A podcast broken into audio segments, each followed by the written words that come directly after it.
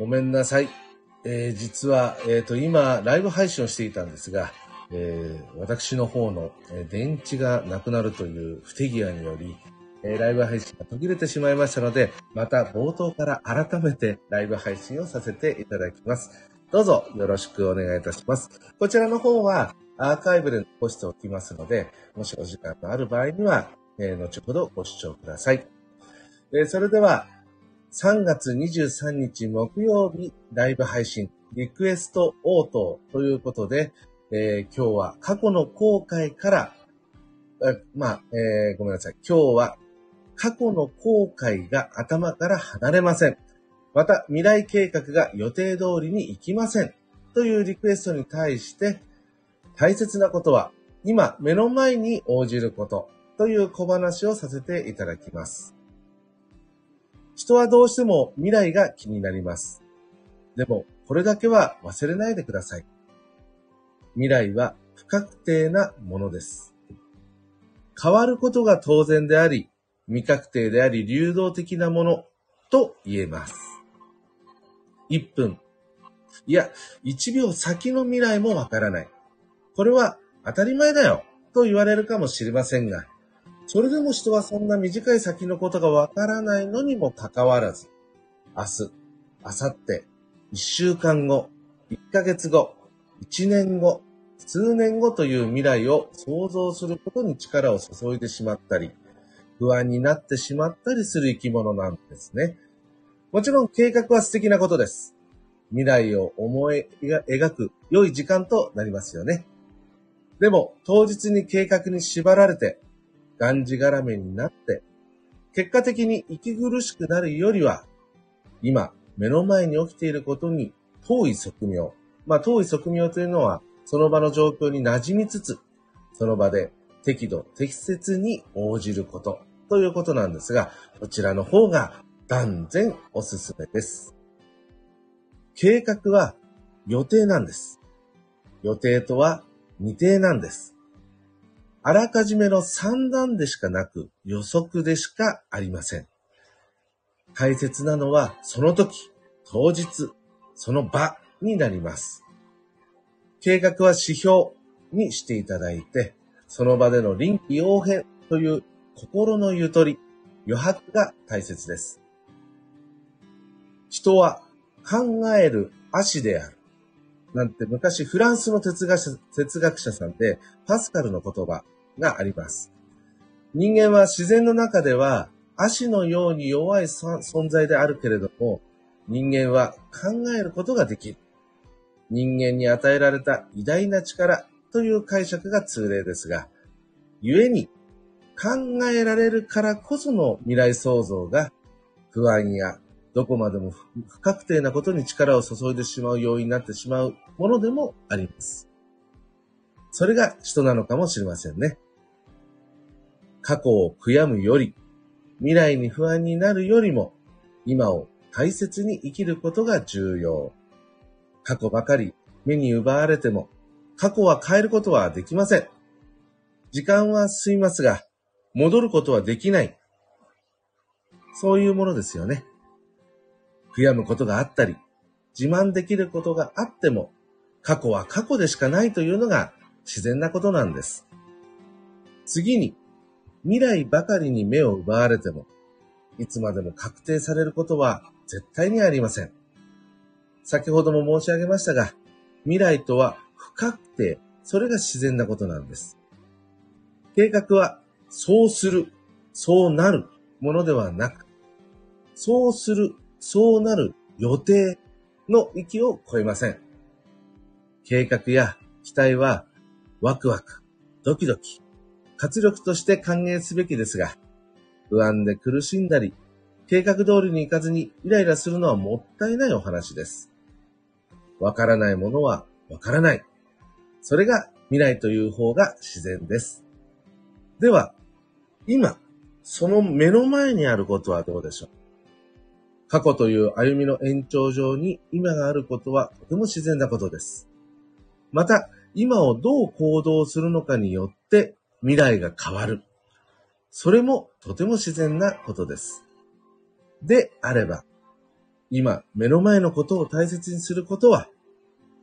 今までの自分の過去を認め、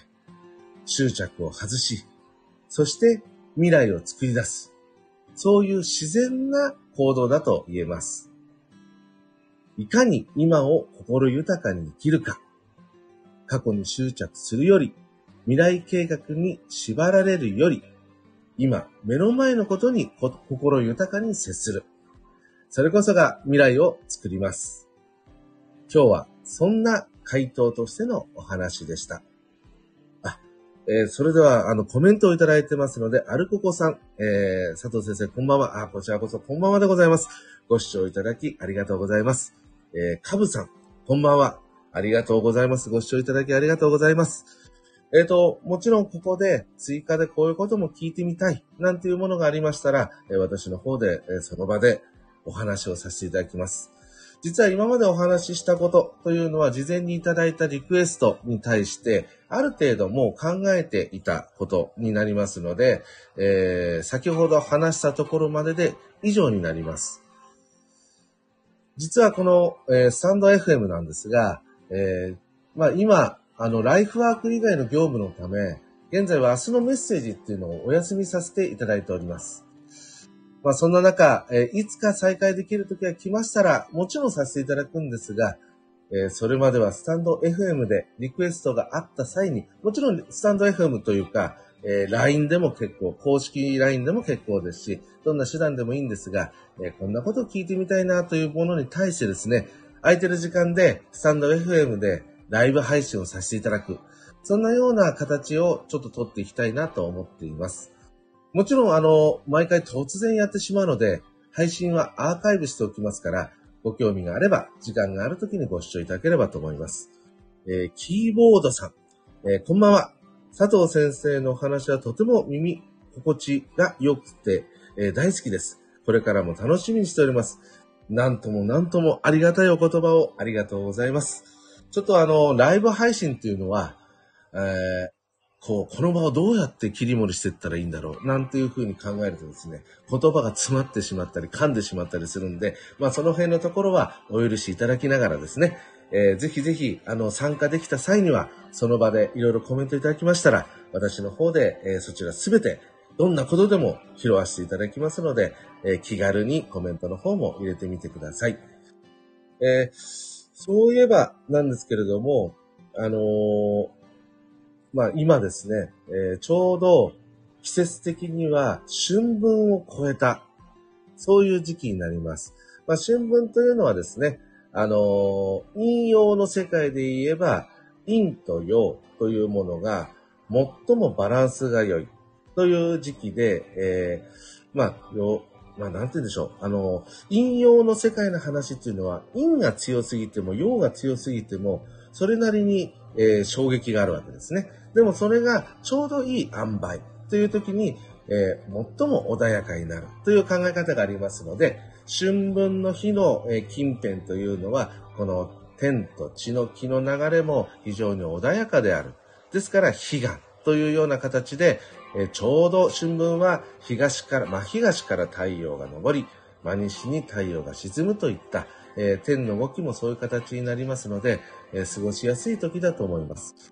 まあ、ぜひぜひですね、日頃忙しいという方、えー、なかなか慌ただしくてという方、えこの時期にですね、ちょっとこう、一休憩をしながら、えゆったりと、え心を構えていただく。そんな、え季節にしていただくのもいいのかなと思っております。皆さんは春分、どのように、え過ごしていかれましたでしょうか？私は、えー、WBC を録画して空いてる時間に見るということで、えー、非常に楽しませていただきました。えー、くだらない話をすいません。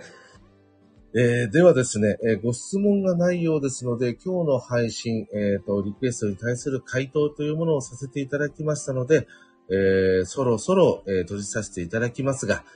えー、皆様の方でも、えー、ほんの小さなことでも結構ですし、えー、私の方から回答することで少しでも心が楽になるようであれば、え気兼ねなくご質問、えリクエストをしてください。で、私の空いてる時間でスタンド FM で配信をさせていただきます。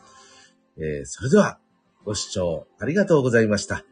明日も心豊かにお過ごしください。北斗三井キャン、佐藤秀光でした。ありがとうございました。皆様、アルココさん、カブさん、キーボードさん、またよろしくお願いいたします。それでは失礼いたします。